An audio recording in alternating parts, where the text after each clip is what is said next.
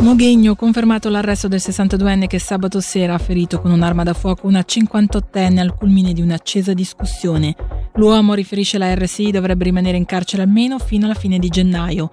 L'ipotesi di reato è di tentato omicidio. Le indagini in corso devono chiarire se il proiettile sia partito in modo accidentale o intenzionale. Il giovane ventunenne che nel 2022 uccise la madre di 61 anni ad Avegno non è punibile per la procura, che, riferisce la RSI, ha inoltrato al tribunale un'istanza di misura, proposto un trattamento stazionario in una struttura chiusa. A Mendrisio Lega e UDC non correranno insieme alle prossime elezioni comunali. A dare la notizia alla Regione, la decisione dopo anni di collaborazione è stata presa dai democentristi che hanno comunicato l'intenzione di unire le forze solo con l'UDF. Le motivazioni e le ambizioni dell'UDC nelle parole del vicepresidente cantonale Pierluigi Pasi. Gli attacchi personali, che non sono mai stati attacchi politici o l'attività politica del signor Ceruti, non hanno di certo contribuito al perpetuarsi di questa congiunzione di lista e la mancanza di garanzie che ci fosse, che ci potesse essere una campagna urbana, certo non ha contribuito, ha fatto sì che la sezione ha deciso poi di continuare la collaborazione con la Lega, ma di non fare una lista congiunta. Ovviamente se un partito si presenta con dei candidati in municipio, la sua ambizione è quella di vedersene eletti. Abbiamo deciso comunque di comune accordo con l'UDF, con la quale abbiamo anche discusso e con la quale poi abbiamo deciso di perpetuare questa convivenza o questa lista congiunta e questo sarà il nostro obiettivo, insomma. Minuso è in pericolo la vita di un operaio ventenne del Locarnese vittima di un infortunio sul lavoro in via delle Vigne. È caduto da un'altezza di 10 metri mentre si trovava su una pianta per un taglio. Una nuova direzione per il nuovo polo congressuale Campo Marzio di Lugano. Ieri il Consiglio Comunale ha approvato la proposta della Commissione Pianificazione del Territorio che ora comporterà la revoca della variante accettata dal Parlamento cittadino nel 2017. La nuova soluzione vuole che prima di studiare finanziamento del progetto il comparto venga pianificato considerando possibilità che vadano oltre il partenariato pubblico-privato. Sentiamo la consigliera comunale correlatrice della proposta, Tessa Prati. La proposta richiede che prima di procedere con qualsiasi tipo di accordo con eh, i privati, il municipio arrivi in consiglio comunale con una variante di piano regolatore per questo comparto, appunto, visto che è stata dovuta togliere quella che era in vigore prima, che non è effettivamente mai entrata in vigore, serve una nuova pianificazione della zona e la commissione ha ritenuto che questa pianificazione comunicazione fosse il primo passo da prendere per scrivere il nuovo capitolo di questo importante comparto della città. Quindi si può dire che uno dei nodi cruciali appunto era la questione del partenariato pubblico-privato che si voleva insomma chiarire meglio. Più che vagliare altre possibilità si è davvero messo l'accento sull'importanza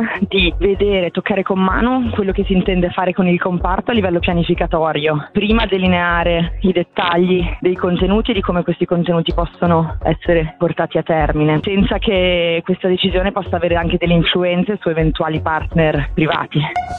Il Consiglio di Stato viene sollecitato dall'interrogazione dei deputati del Partito Comunista in Gran Consiglio a dare risposte in merito alla mozione E for She contro la violenza sulle donne e lavorare con gli uomini.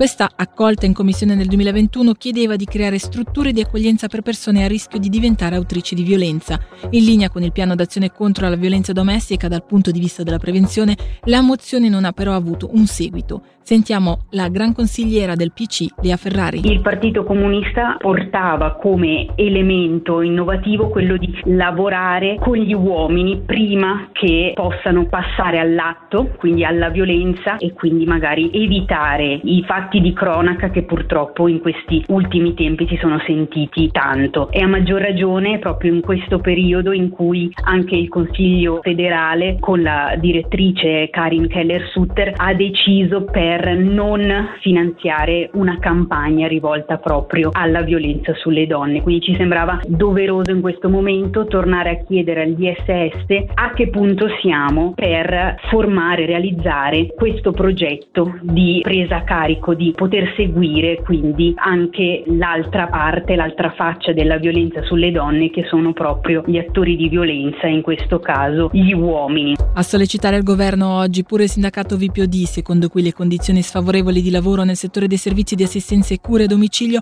portino a scegliere un'attività indipendente o il lavoro improprio. A preoccupare il comitato è il fatto che gli organi statali non riescano a svolgere i controlli sul settore, come pure il fatto che diversi privati non aderiscano al contratto collettivo di lavoro. VPOD chiede dunque a questo proposito che il Consiglio di Stato sostenga le richieste del sindacato attraverso un dialogo tra le parti. Parcheggi pubblici a Locarno, reintrodurre le due ore gratuite sul mezzogiorno è al momento una soluzione impraticabile per il municipio. Per risolvere però almeno in parte i disagi ci sono novità in vista dal 2024. Sentiamole dal capo di Castero Davide Giovannacci. Se pensiamo che è stato prolungato l'orario di pagamento dalle 7 del mattino alle 7 di sera, è possibile prolungare anche il pagamento a 12 ore. Fino a poco tempo fa era solo di 10 ore. Poi in zona San Martino Solduno abbiamo ampliato la zona blu per tutti i residenti residenti e abbiamo anche in programma con gli esercenti di rivedere quello che sono le tasse del suolo pubblico con una riduzione. Andiamo incontro un po' alle richieste che hanno avuto visto che abbiamo creato qualche problema, anche se il problema sembra che si sta un po' ridimensionando. Il municipio nella sua risposta all'interpellanza lascia intendere che ci sarà un primo periodo di applicazione di questa nuova regolamentazione di pagamento e che dopo valuterà i vantaggi e gli svantaggi, quindi non è detto che si possa tornare in un futuro indietro? Sì, sì, in effetti stiamo valutando quali sono i pro e i contro. Se dovessimo vedere che sono più le contrarietà, vedremo di, di rivedere un attimo, però appunto al momento non mi sembra che ci siano queste grosse criticità. Da Nadia Liscer è tutto, l'informazione torna su Radio Ticino domani dalle 6. Dalla redazione l'augurio di una buona serata.